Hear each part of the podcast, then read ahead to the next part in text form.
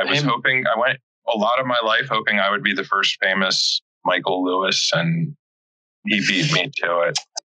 Although I've had that like temptation to submit a pitch to Vanity Fair or the New Yorker as Michael Lewis. Like, I'd yes, like to write yes. a story on this phenomenon that's going on, and yes. Pope Francis and conspiracy theories or something, and see if they'll, they're willing to, to take my pitch. And then, and then the, the other Michael Lewis will get the check. So.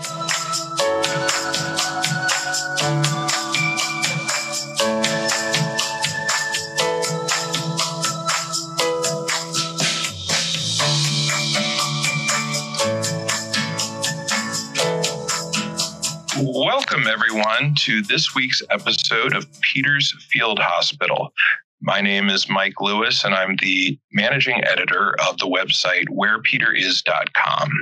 Today, I am joined by Dan Amiri and David Lafferty, both contributors to W P I. Hey, Mike. Hi, Mike. Glad to be here. So, do you want to be D W or or David in the in the podcast? Uh, David is fine. Yeah, yeah. Okay. Or Dave. Dave. I don't mind Dave either. Oh, you don't mind Dave? No, okay. no. D-Dub. D-Dub is fine. um, my parents used to call me that. Actually. So uh, a lot's been going on. Happy Easter. Um, Happy Easter to you too. Thank you very much. I want to start with uh, Pope Francis, as always. So guys, uh, this was definitely an unusual Easter. Uh, as everyone has been experiencing, still on lockdown from the coronavirus pandemic, and Pope Francis has carried on. I want to draw our attention, uh, Dan, both you and I did write about this, the um, Easter Vigil homily of Pope Francis. I thought it was very beautiful, and I thought it was very reassuring. Uh, there were two themes that he spoke about that that jumped out to me. One was the central theme of the homily, which was which was hope. The, the other thing, and it it sort of brought together a lot of things that I had been thinking about, was the idea of how Christians need to reassure others, how they need to offer consolation. Uh, here's a quote from the homily. Everyone is in need of reassurance, and if we who have touched the word of life do not give it, who will? How beautiful is it to be Christians who offer consolation, who bear the burdens of others, and who offer encouragement, messengers of life in a time of death.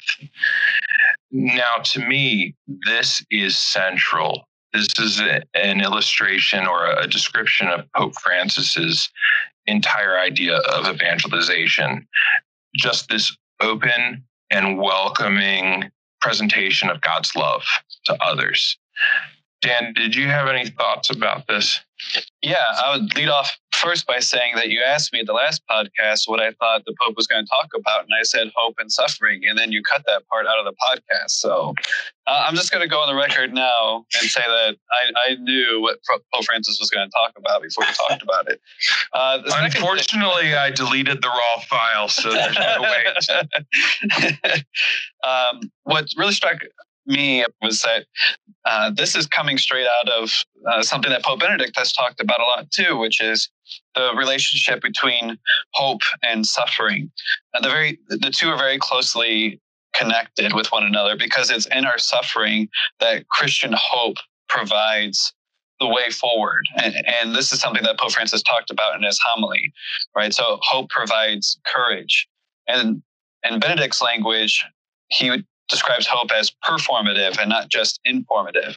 Hope actually achieves in you what you seek in, in your life, which is to attain heaven, glory with God. And uh, all these themes were touched on by Pope Francis in his homily. And uh, I sort of broke it out, you know, that, that line that you just mentioned right, right there about, you know, who else is going to share that hope if not us? And that's really that Christian call that I I think is so important that we kind of lose. Yes, hope is important. Hope is a, a virtue, but it's also a responsibility. Who else is going to hear it if if not from us? And Dave, I want to share another quote with you, one that speaks directly to hope. And this is probably the most frequently quoted one from that homily. Pope Francis says, "Tonight we acquire a fundamental right that can never be taken away from us, the right to hope. It is a new and living hope that comes from God. It is not mere optimism. It is not a pat on the back or an empty word of encouragement. It is a gift from heaven, which we could not have earned on our own." Now, that last bit, we could not have earned on our own. It speaks to a loving and giving God, one who cares about us and loves us unconditionally uh, and through no merit of ours. Do you have any thoughts about this, about your own faith life, how this relates to what Pope Francis has been preaching since day one? Um, well, absolutely. I think that uh, what Pope Francis is, is putting forward is that, you know, our... Uh, as a church, uh, we're we're founded on hope. We're not, and we're not founded on uh, fear, which I think is what so many of us are experiencing right now, and and often uh, for good reason. You know, there's there's a lot going on in the world. There's a lot of uncertainties uh, right now, things that we just can't figure out, that our our governments can't figure out, and uh, we need to place our hope in, in in something that will come after. And I think that that's the uh, the message of of Easter, that throughout all this darkness, throughout all this despair, that uh, there will be a resurrection, that we're going to come out on the other end transformed. Um, I think that's that's what Pope Francis is talking about. And you talk about the darkness. I just think about how the first stretch of this lockdown, the first stretch for most of us in this pandemic, took place during Lent. And I think in many ways this, and hopefully for many people, this was one of the most profound Lenten experiences we've ever had. Uh, Dan, do you do you get that sense? Was that how you experienced Lent at all, or, or did you feel disconnected? It was, you know, I, I thought I was going to go into Lent lamenting how I had to give up alcohol for however many days, but uh, I, I came out of Lent thinking how much, well, the same thing, but also like all these penances were just forced upon me. But I think we talked about this before. It's such a great time for the church to shine forth. And I want to point out all these amazing priests and uh, Pope Francis himself, who have really just put themselves out there. I mean, so many stories of these priests volunteering to to go into hospitals and and really, I mean, putting putting their lives on the line. And you talk about sharing hope with others and giving life to other people. This is this is the church on the front lines, and I love that aspect of it. And so, you know, yeah, Lent has been a time of, it's been difficult, it's been challenging in my own way.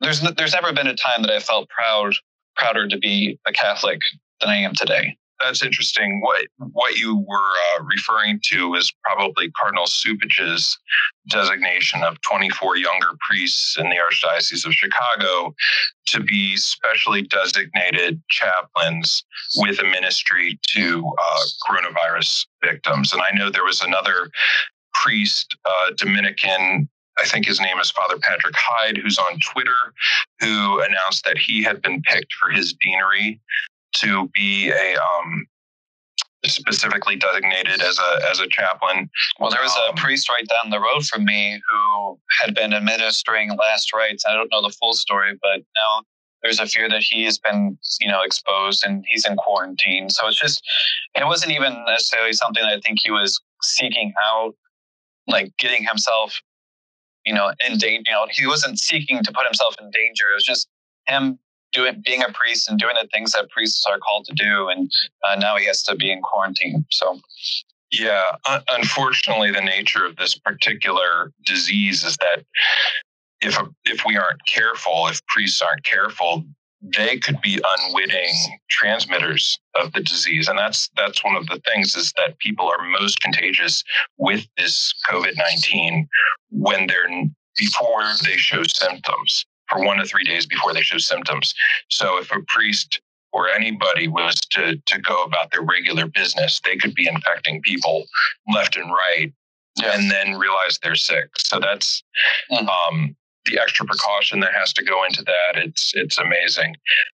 This, this is very different from, I mean, there have been some calls for, uh, you know, priests to uh, bring the sacraments to people no matter what the consequences, no matter what the cost, no matter what they've been told by their bishops. And I think that's uh, can be a potentially very reckless, dangerous thing, but this is this is something different.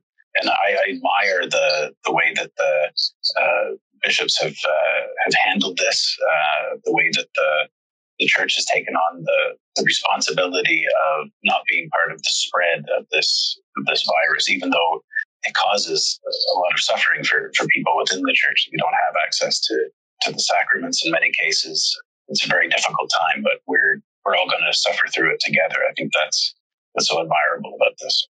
I have a feeling that there are going to be a number of young men who are inspired to be priests during this time. Yes, yes. And one of the things you're, you're talking about, how it's impressed you that the church has been so proactive and been so responsive and, and been so cautious.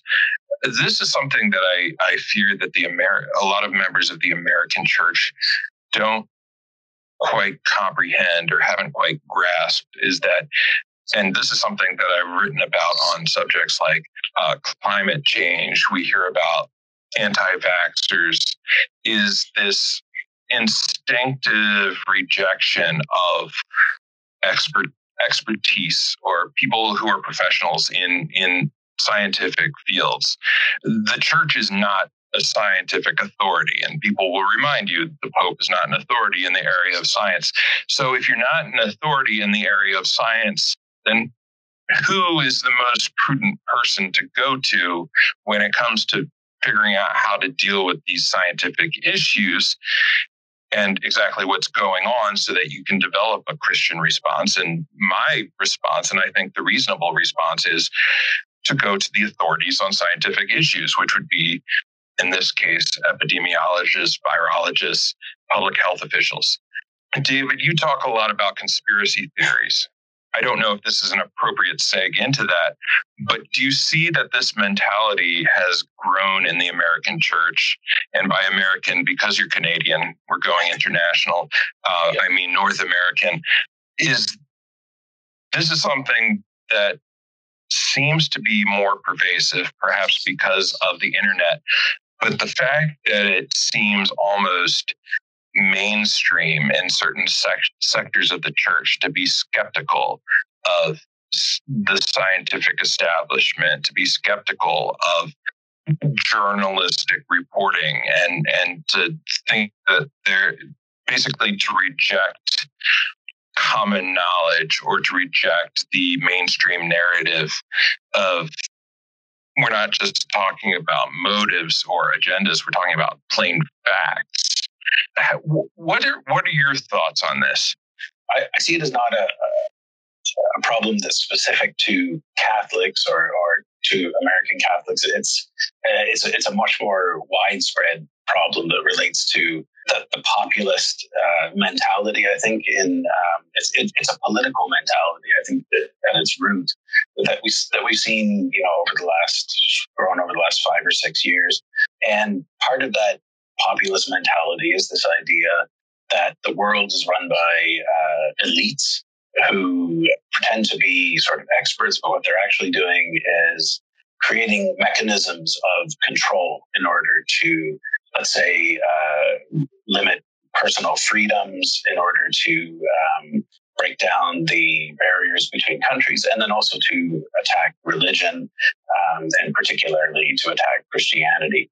Now, like with all, as with all conspiracy theories, there's, there's you know, a bit of truth mixed in with the uh, with the nonsense. So, um, I mean, there are, of course, you should never just be completely accepting of everything you hear. You should, you should always listen to things critically, you know, compare the opinions of different experts. Um, but we, we really can't lose that trust, um, that basic trust in, in the scientific community, uh, the global scientific community, and in the goodwill of most people, including most of the political leaders in the world. Um, otherwise, we're not moving towards uh, peace. We're moving towards a sort of apocalyptic scenario where we have the kind of ordinary people, the, or in, in, in a Catholic context, it's usually more the, the faithful remnant of the church uh, against um, a, a kind of hierarchy of, of elites. Um, and the church itself often gets sort of lumped into that that category of the elites. Um, Pope Francis is sometimes portrayed as being, uh, you know, a globalist or, or, you know, listening to um, the U N too uncritically and that sort of thing.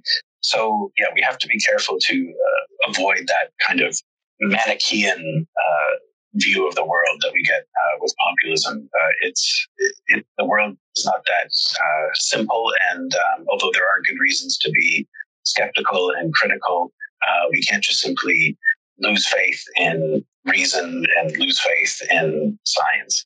And I, I don't mean to say that we should blindly obey authority or blindly accept things. It's just this overall skepticism. Now, to be fair, church authority hasn't exactly been stellar in the last several decades. A lot of it they've brought upon themselves, this distrust. Dan, do you have a sense of maybe why some people Uh, automatically look at the bishops, look at the Pope as uh, as elites, as globalists, as as part of a conspiracy to take down the church from from within? Is this something that you see in parish life? Is this an instinct that you can relate to at all? Well, I think it's just two fundamentally different visions of what church is, and it's something I touched on in an article about, you know, how to choose a church. Really, is, you know, is a church there to cater to what I believe, or is a church there to teach you and to help you along, to, to help you grow in holiness? And it's just two different, completely different ways of looking at things. And of course, even in this position where, yeah, the, the church is here to help us grow in holiness, we're here to learn from the church, there's still a lot of room for cooperation. You know, co-responsibility was a huge area of focus, and we're we're supposed to be engaged with our church. You know, there's a lot of room for us to actually participate in the life of the church. Uh, but I think where this attitude of, you know, conspiracy comes in is this feeling of maybe you're this feeling of being left out of the church. You're feeling like you're not able to participate in the church as much as you would like. You feel like your voice isn't being heard. And so everything has become this big conspiracy against you and what you believe, when I really just think the answer could be as simple as having more communication, you know, making sure that everyone in the parish feels like they're part of a community, feels like they're contributing in some way. And I, honestly, I really just feel like it comes down to people not feeling welcome in the church that they belong to. That's very much, uh, I think there's a lot of truth behind that.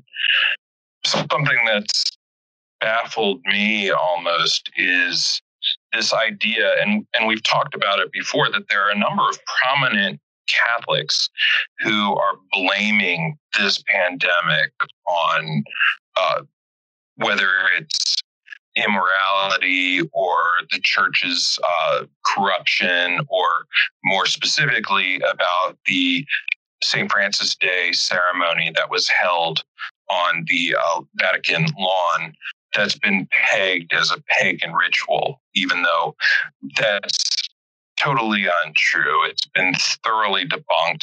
There was no pagan intention behind what they were doing, and it was a matter of cultural misunderstanding. Uh, yet there have been a number of prominent Catholics who, who in all seriousness, blame the pandemic for it. Um, one priest on Facebook, who I, I'm personally familiar with, and I know Paul Fahey is, uh, Father Carlos Martins, who's a priest originally from, from Canada, who posted on Facebook that this pandemic was brought about by paganism in the Vatican. He's a well-known priest, very smart guy. He came to my parish. He he carries a um, collection of sacred relics with him. I think he has the largest collection of sacred relics from saints, has a piece of the True Cross, has a piece of the Crown of Thorns uh, that he brings around the country with him. And a lot of people show up, and it's, he gives a talk. And uh, I was totally impressed by him, by his personality.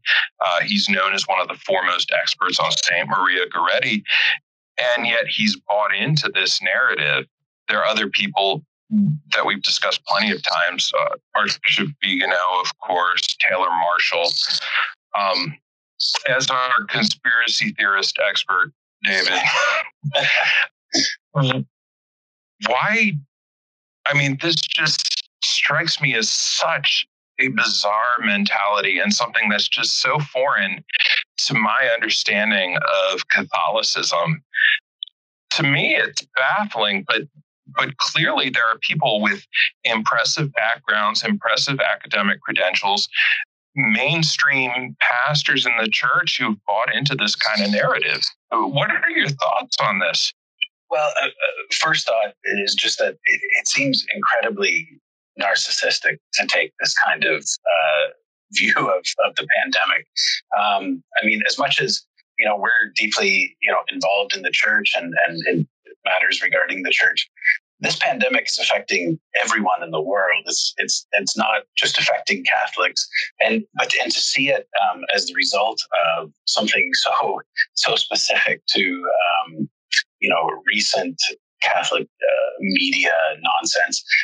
It just it just shows that, you know, this is the, I think the result of, of being on Facebook too much, or reading, you know, being on Twitter too much, and uh, you get this kind of tunnel vision. And but that's a place where these kind of uh, I would say this is more less a conspiracy theory and more of a, a sort of a, a apocalyptic uh, theory. That's where these kind of ideas can thrive. That when you have that that kind of closed off view and you're only seeing what sort of LifeSite News and and uh, Church Militant and, and these kind of organizations are um, are, are sending your way, uh, you can develop a very warped uh, sense of what's going on. I mean, you, you can look at any other group of uh, any other religious group, and you'll probably find apocalyptic conspiracy theorists there who are blaming the pandemic on things that are entirely different. Um, and you, you'll even find uh, people in uh, conspiracy theory like QAnon and stuff are blaming the pandemic on, uh, let's say, Chinese bioweapons or whatever. So there's going to be all of these kind of apocalyptic scenarios and conspiracy theories floating around out there. I just, uh, I find it sad that priests would, would put that out um, and, and just allow it to be uh, shared like that. Um, I know that the, the priest in question who put, put this out is a member of the Companions of the Cross, and I have great respect for the Companions. They were uh, founded by uh, Father Bob Bedard, and uh, our my parish priest is uh, our priests are our, our Companions priests. Um, but so I find it very disappointing to see that. It's almost as if there are. We keep going back to that image of of two churches or two mainstreams, but to me, this. It's just, it, it's astounding to me that these, the church is, is our mother. The church is our, is, is our guide. Uh, the Pope is the center of doctrinal unity. He's, he's basically the point at which we're all supposed to, to find a, a source of truth. And it seems that once formerly loyal Catholics decide that the Pope isn't right for them, that they go down these roads, it seems to be devoid of Christian hope. It's this negative view. It's this fear of something, uh, this fear that they're going to lose everything that's sacred to them. Yet that's that's not the Christian message. And especially since we've been taught that the church, the gates of hell will not prevail against the church. That doesn't mean that only a small remnant of Catholics is going to remain faithful and the entire hierarchy is going to go overboard. There's a guarantee that Peter is the rock upon which Christ built his church. Dan, do you see the same lack of hope that I'm seeing in this yeah. in, in this type of mentality. You nailed it. I think that's exactly right. And you just contrast the sort of messaging or the approach that Francis takes versus some of these uh, detractors or conspiracy theorists or however you want to just describe them. Um, you know, hope is what the church is about. That's what we provide to people. And when you hear this from people about, oh, it's it's uh, chastisement, it's it's everything's a sacrilege, everything is awful. This isn't a message of hope. This is a this is sort of that fire and brimstone message. Like if you don't if you don't correspond to my way of doing things, you're going to hell. Or if you don't correspond to my way of doing things, the church is going to hell. Or however however you want to go, however far you down you want to go down that road. But um, I think Francis, it's it's really just what is the church about? It's a gift of mercy. It's the gift of hope. It's the gift of life. And if you aren't out there spending your time and energy participating in this mission, then you're effectively not participating in the life of the church. And I, I maybe that's a little bit strongly worded, but these people are doing way, way too much harm for my liking. They're out there confusing people, discouraging people, uh, giving, you know, causing despair in people, or, or people feel like they need to look out for the three days of darkness. Like this is not the church of Jesus Christ. This is not the church of hope or the church of life. And it's it's extremely frustrating. You know, all all I can do is do, do what we do here at Where Peter Is. Is just continue to get out that the the church's message through the words of Pope Francis. You know, the church is hope. The church is mercy. I see this in uh, LifeSite's recent reporting on Dan Burke's uh, experience, Dan Burke, formerly of uh, E W T N. Um, I have immense sympathy for what uh, he and his wife went through. Uh, both contracted the coronavirus, and uh, he, he suffered a great deal uh, through it, but he's come out the other end, which is uh, wonderful. But he's uh, been saying that the, the coronavirus, he now believes, is the result of impiety and, and sacrilege, and in particular communion on t- communion on the hand. You're saying that, you know, when people take communion on the hand, they don't look to uh, see if there are any uh, particles left on their hand, and then these may fall on the floor, and that's uh, that's a sacrilege. He actually compares it to what Satanists do. Um, he says, you know, Catholics, they don't have Satanist intent, but it's the same sort of sacrilege that you would find like in a in a black mass. Um, to me, that just I, I can't, I can't process that. I can't imagine that the way that, you know, my kids, when they go to church, when they um, receive communion, that that's um, some sort of sacrilege akin to the black mass, and that God is punishing us for, for these sorts of actions. Um, it's such a profoundly pessimistic view of the church, so devoid of hope, that it, it really, to me, it turns the church into an idol. It's, it turns the church into a, you know, some kind of, uh, it turns our God into a, a just a, an angry, vengeful God who will punish anyone who makes even the slightest mistake, even if it's unintentional. And that's not the the message of hope that Pope Francis is putting forward. There's something that, that that's trapped them in this profoundly negative view of the world uh, and of the church and of Pope Francis. And I don't know how to break into it and, and let some light in, but I, I hope that it does.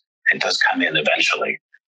It's one of those things that you, you know, if you think about it for more than two seconds, yeah, it's, it'd be nice if everyone expressed reverence for the Eucharist. And yes, it's, it's a great way for, it, it would be great if everyone just did pay attention to how they received the Eucharist. But at the same time, I, I mean, it kind of gets to the point of like, what is Burke really about? He's, he's saying that you don't, if, if everyone is committing the sacrilege, that we're just a horrible church, that the church leaders are have made the wrong decision, that the church leaders are condoning sacrilege. I mean, it, it, eventually it comes back to, like, we should have never allowed it, and the church is wrong to do so.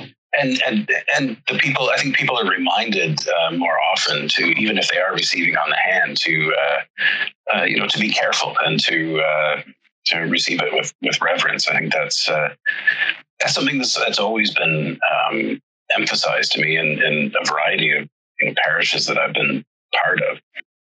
I mean, I, that, that leads into the Pachamama thing. I just don't understand the connection here? Is it is it sort of this Old Testament model of of a, a God who punishes people, and and that's what we're facing with right that's what we're faced with right now? I mean, is that the argument? I, I think it I think it is an Old Testament. It goes back to the Old Testament, but at the same time, it draws a lot on uh, prophecy. So it draws a lot on uh, Fatima and uh, this idea of a, a coming divine chastisement that will happen unless, you know, certain things are done by church leadership to uh, to reform the church. Um, and I mean, I think a lot of traditionalist groups have been waiting for this sort of divine chastisement and um, uh, and kind of reading the signs of the times for a very long time to try to figure out, is it coming? Is it now? And so any any kind of world-shaking event, anything that's uh, uh, you know, great geopolitical significance, they're gonna they're gonna see it through that that framework. And that's that's one of the things that really bothers me. A lot of these people I followed and admired prior to this papacy, they built audiences. They seemed entirely faithful and devoted and loyal to the Pope and loyal to the church. And they've used, unfortunately, as they've turned away from the papacy and turned away from trust in the church, Um, they've exploited their existing audiences. Like the, this uh, Father Carlos, the reason why I, I pointed out is his blog or his Facebook post had over a thousand likes, over a thousand shares, seven hundred comments, something like that. And a lot of the comments, some of the people I knew personally uh, through Catholic circles, some people I had met online, Uh, a lot of them looked like friendly Catholic people, and they would, their responses were like, "Oh, my father, I was, I had no idea that this was going on in the Vatican." These are people who aren't following these things closely. They've probably decided to follow him on Facebook because they had a good experience at his uh, Treasures of the Church uh, presentation and, and visited his relics and venerated them. And he's taking that audience, very faithful, very uh, devotional, very, very pious, uh, who, people who are hardworking, maybe not totally informed about church news, but that, that's never been a requirement of the faith. And he's he's scandalized them about something that they won't even acknowledge that there's another side to the story uh, regarding whether or not that was paganism that went on in the Vatican. They won't they won't recognize what Querida Amazonia said about uh, rituals that don't have pagan intent and take into account the traditions of the of the indigenous culture. Uh, it, that's the thing. I mean, Where Peter Is, we we started two years ago. Uh, D- Dave, I think you've been with us for about a year now. Um, this is, uh, we do our part, but there are really a lot of us out there. Uh, there's Austin Ivory and, and Massimo on Twitter defending Francis. And there's, uh, Stephen Walford put up a really good fight during twenty seventeen and, and put out his book in twenty eighteen. But that's the thing that, that really disappoints me is even though there are a lot of supporters of Francis out there, they're they're not saying anything about these public figures that are truly leading people astray. Dan, do you? I don't know. You don't like to get into the into the polarization. No, I will say. So you're right, Mike. I, I tend to try to stay emotionally removed from the, the back and forth, but when I do see people getting led astray, that, that does sort of rile in me a bit of a, well, I guess righteous anger. I'm I'm concerned. Um, you know, people can spout on Twitter, they can spout on Facebook, and they can they can say what they want to say. But when when you actually see real life people being led astray, that's that's uh, that's beyond the pale. Now, I will say, you know, what we do at Where Peter Is, it's. It's noble. Uh, but unfortunately, we're very small. And all these people with power and influence and money, they're the ones that are running big Catholic media right now.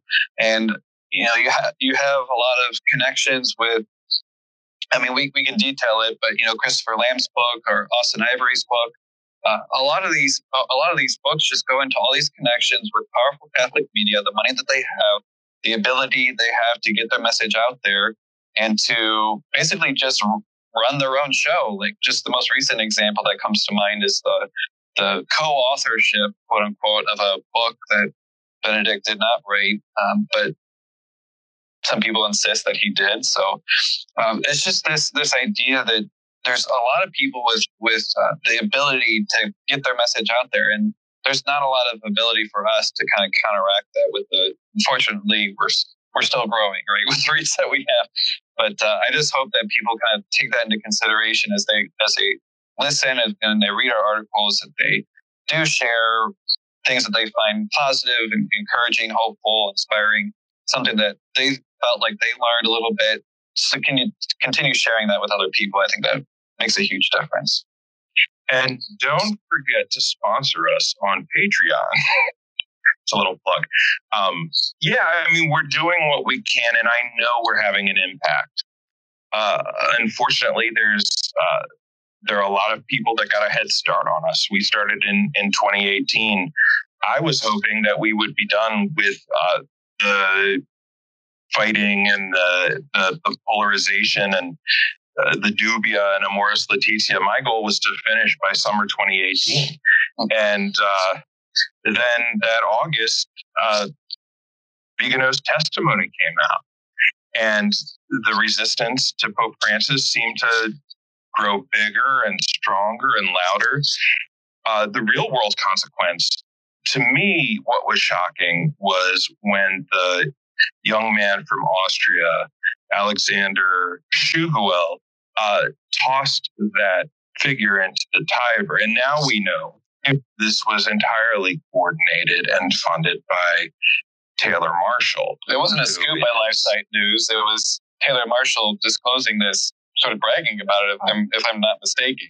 he was yeah. he was bragging about how he funded this guy's airfare and his partner to go to Rome and do this thing, and then they basically got him out of Dodge as soon as they could, so he wouldn't get arrested. I mean, it was a it was sort of an air raid, if you will. And David, you listened to the entire episode, correct? Yes, I did. Uh, it was a, a fascinating conversation. It was a very, very long conversation they had, and he only revealed that bombshell in the uh, second hour of it. And um, so I think a lot of people missed it. Uh, they've also, in recent podcasts, like, uh, he, he was also talking to Tschugguel about, uh, you know, encouraging people to uh, find sort of, you know, renegade priests, you know, people they just call good priests who um, will bring people um, the sacraments uh, in defiance of their bishops, in defiance of, you know, public health authorities, or hold underground masses. It's, it's something that that came out in that interview that I find very interesting, is this, both Marshall and uh, Tschugguel, and, and I think a lot of the sort of Pope Francis resistance, um, they seem to thrive on this idea that they are somehow a kind of countercultural force, um, acting kind of in the underground through social media, through, you know, these kind of networks that they're forging, um, to, to form uh, what they consider to be the sort of true church, as opposed to the church uh, that that we're all familiar with. And I think that this is a something that's grown out of this idea of Catholicism being a, a countercultural force in the world, which which it is to some extent. But I think a lot of the people who Um, came into the church in, like, say, the, the, the two thousands or or, or after, um, during the sort of, you know, John Paul the Second, uh, Pope Benedict uh, era, the part of the appeal was that they saw the church as being a sort of counterforce to um, global liberalism, uh, particularly uh, in, in the battle against, uh, you know, abortion and euthanasia. And so there was a sort of mystique that came with that.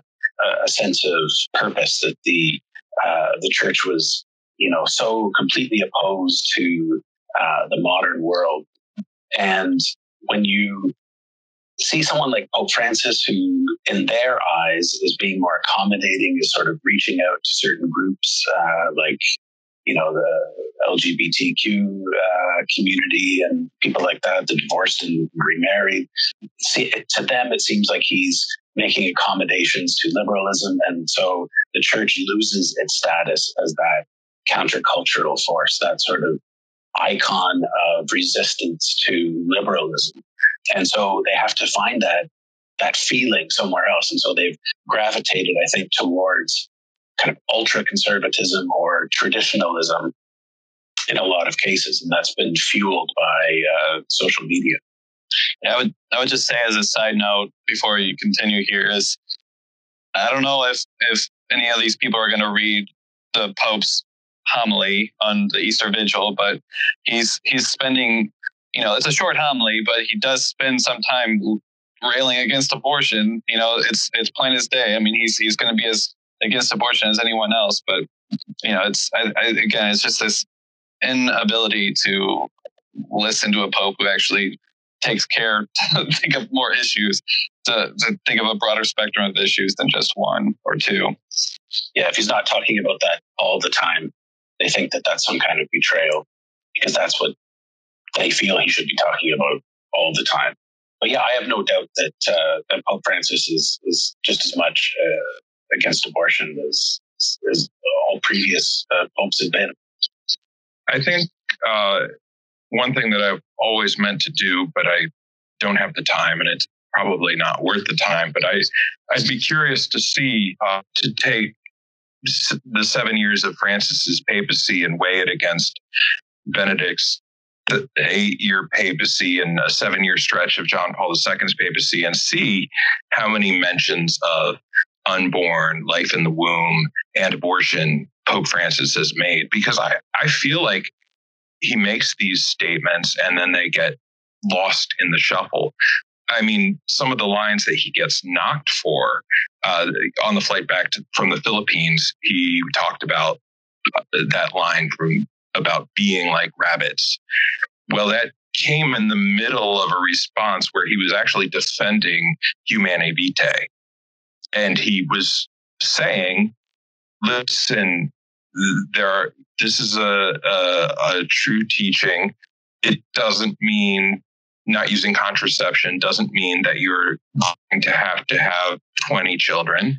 But, and, and he went on to make this point, and that they laser focused on, as if he was saying that people with large families were breeding like rabbits, which w- wasn't his point at all. The, the same thing was starting to happen to Pope Benedict, um, because, again, you know, by the time he, he had resigned, uh, you know, Twitter had, had become a thing. Uh, uh, but for in the two thousands, you know, social media was still getting going.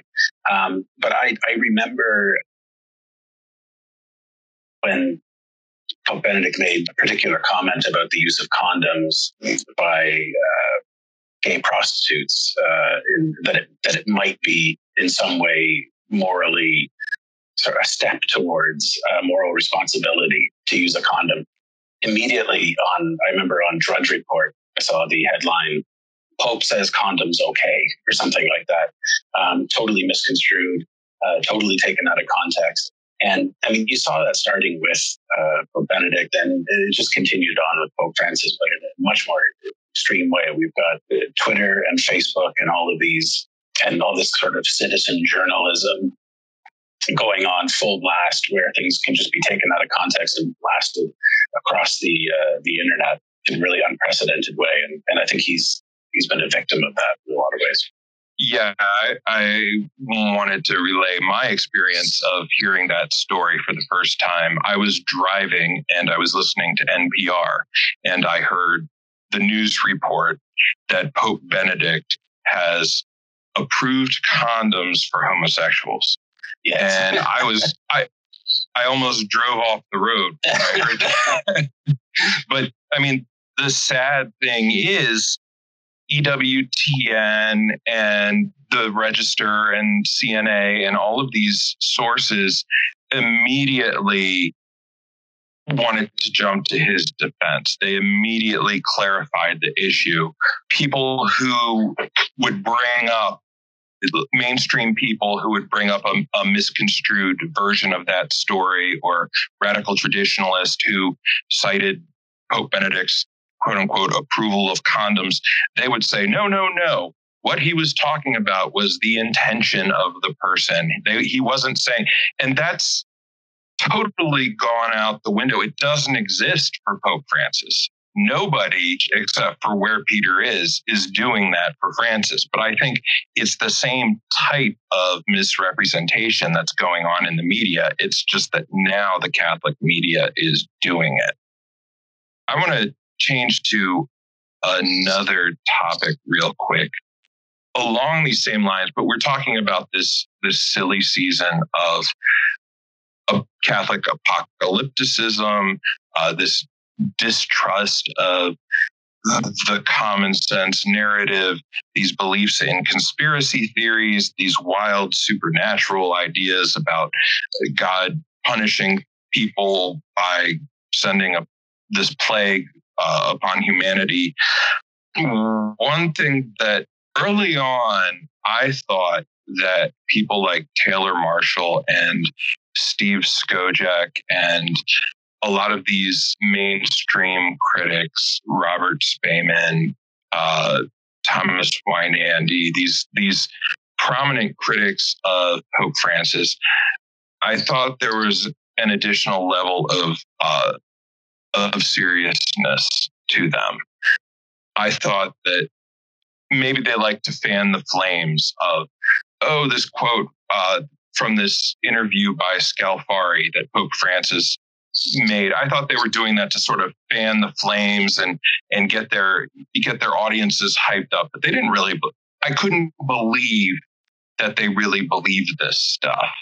Uh, the moment where my jaw dropped was when that letter that was signed by uh, a number of prominent theologians that formally accused Pope Francis of heresy, the one that uh, the Dominican Father Aidan Nichols signed, where it actually, in their list of complaints about Pope Francis, talked about the rainbow cross that he wore, which was a um, Latin American Catholic youth program put it together. The colors were not in the same order as the pride flag. Each of them represented a different region of Latin America. There was a whole worksheet behind it. It was debunked on, on Twitter. It was debunked in the blogosphere. There were articles saying that, no, this is not the gay pride flag. And then that staff, that um, crozier that um, Francis used, that people said it was a witch's stang. And the fact that that those two urban legends, that those two totally false stories found themselves in a document that purported to be by serious theologians making serious charges against the Pope, it it, it blew my mind. But now um, what we're seeing with Taylor Marshall, what we're seeing with Archbishop Vigano and Dan Burke, is they really do believe this stuff. I, it's it's incomprehensible to me that people who should have more common sense actually think that these wild things that have no basis in reality are true, and they accept them as fact. Now, Dave, I know you've talked about the anti-Francis vortex. And I don't know if this is related to that, but it, one thing that I, I know I know Dan and some of the other contributors have noticed is that the moment that that these public figures decide to take that final step to turn against Francis, they enter into this void, or they start going down this path of, of holding these more and more bizarre positions and, and become more and more extreme. Um, and I think that this coronavirus pandemic and the response to that has been, has been similar. Uh, am, am I am I speaking to you here? Is is uh, do you understand where I'm going with this? Um, do you have any thoughts along this this train of thought? Yeah, I see. Uh, I, I get what you're saying. That um, this is not uh, in most cases. I mean, some people call them, you know, grifters, right? Um, people trying to uh, make money off uh, generating controversy about the church. Um, I, I think that in some cases, you know, they are making money off this, but uh, in some cases, no, it's, it's more than that. They they really, really do believe it, um, or at least they they seem to, because, yeah, there is a, a progression. Um, they keep going uh, further and further into the, the sort of outer reaches of, I guess, extreme uh, traditionalism and that sort of thing. Um, of course, they never actually go beyond, right? Like, they never actually make that that final break. Um, and so that shows that there is, I think, a, a need for attention. I mean, it, it's, it's not just about money, but it, it's also about attention. It's to bring uh, attention on what they have to say. Um, if they actually took that step um, and left the church, uh, completely rejected the authority of, of Pope Francis, or um, if they adopt uh, some of the, the conspiracy theories that, that say that, that Pope Francis is not not really uh, Pope, um, that would that would sort of place them in the uh, in the, the lunatic fringe. Um, so they they have a, an interest in staying just in that. that kind of perfect area where they can generate as much controversy as possible while still be considering considered part of, somewhat part of mainstream uh, Catholicism. Dan, um, just to close, I, bringing us back from the surreal and back to the reality of Easter, you wrote a great piece about hope and about how uh, the resurrected Christ brings us hope and how hope is central to the Christian message. How does Pope Francis give you hope in regard to the future of the church? And how does how can he give help to Christians who are maybe worried about the future, or uh, fear the coronavirus, or are distrustful of what they're hearing on the news? Do you think he has something that he can offer to them? I think that Pope Francis would be the first to tell you that he offers nothing to people except for what Christ has already offered. And I think this is the message that Pope Francis has consistently given. You know, he's he's here to to speak to Christ, his gift of mercy. And coming back to this homily, you know, this this hope is is really a remembrance. It's something that's happened. It's something that we we remember, but we also embody it. We live with it. We look forward to it. And I think Pope Francis is just constantly calling us to um, just remind us of what Christ has already done.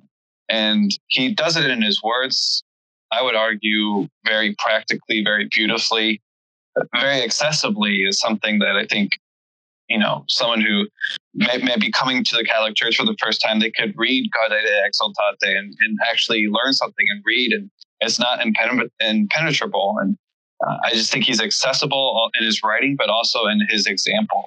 And I think that does give me hope for the future, because it, it points to a church that is still getting back to its roots. It's still looking back to that event in history and, and walking forward with Christ. And I think uh, as long as the church can do that, we're going to be okay. And Dave, uh, you've been uh, a little bit silent. You've written one piece recently. We haven't heard a lot from you this Lent. Um, yeah. I was wondering if there's anything in particular uh, about Pope Francis during this pandemic that has really stood out for you and that you think others might benefit from. Whenever Lent comes along, I um, I always I don't usually give up anything in particular. Uh, I know a lot of people do that, but um, I usually find that, okay, something's going to come along during Lent that's going to challenge me spiritually, and it's going to uh, kind of put me to the, the test. And and I always I always have faith that that's going to happen. And and I did this time, and yeah, definitely something came along, and that was the uh, the pandemic. And you know, it it really did. Um, it took me some time to try to figure out you know, really what's going on um, and how to respond to it. But I think actually the the beacon uh, through a lot of this for me has been Pope Francis. Um, and like like Dan said, it's not that he's, you know, what, what he's offering as a person is also, I think, very important. And it shows that he is one of us, right? Like he's he's going through this lockdown just like anyone else. He's, uh, you know, suffering from the same sort of deprivations, dealing with the same confusion about the future. Um, so just on a, a very human level, I really appreciate him being so visible and so willing to talk very frankly about the confusion that we're all feeling. What he uh, brings to us ultimately is, is, you know, the message of Jesus and this message, this message of hope. And that's, that's what I've been clinging to. And that's what's uh, brought me through this, this time so far. Well, thank you very much, guys, for joining me. I want to wish all of our listeners a very happy Easter. Stay safe and see you next time.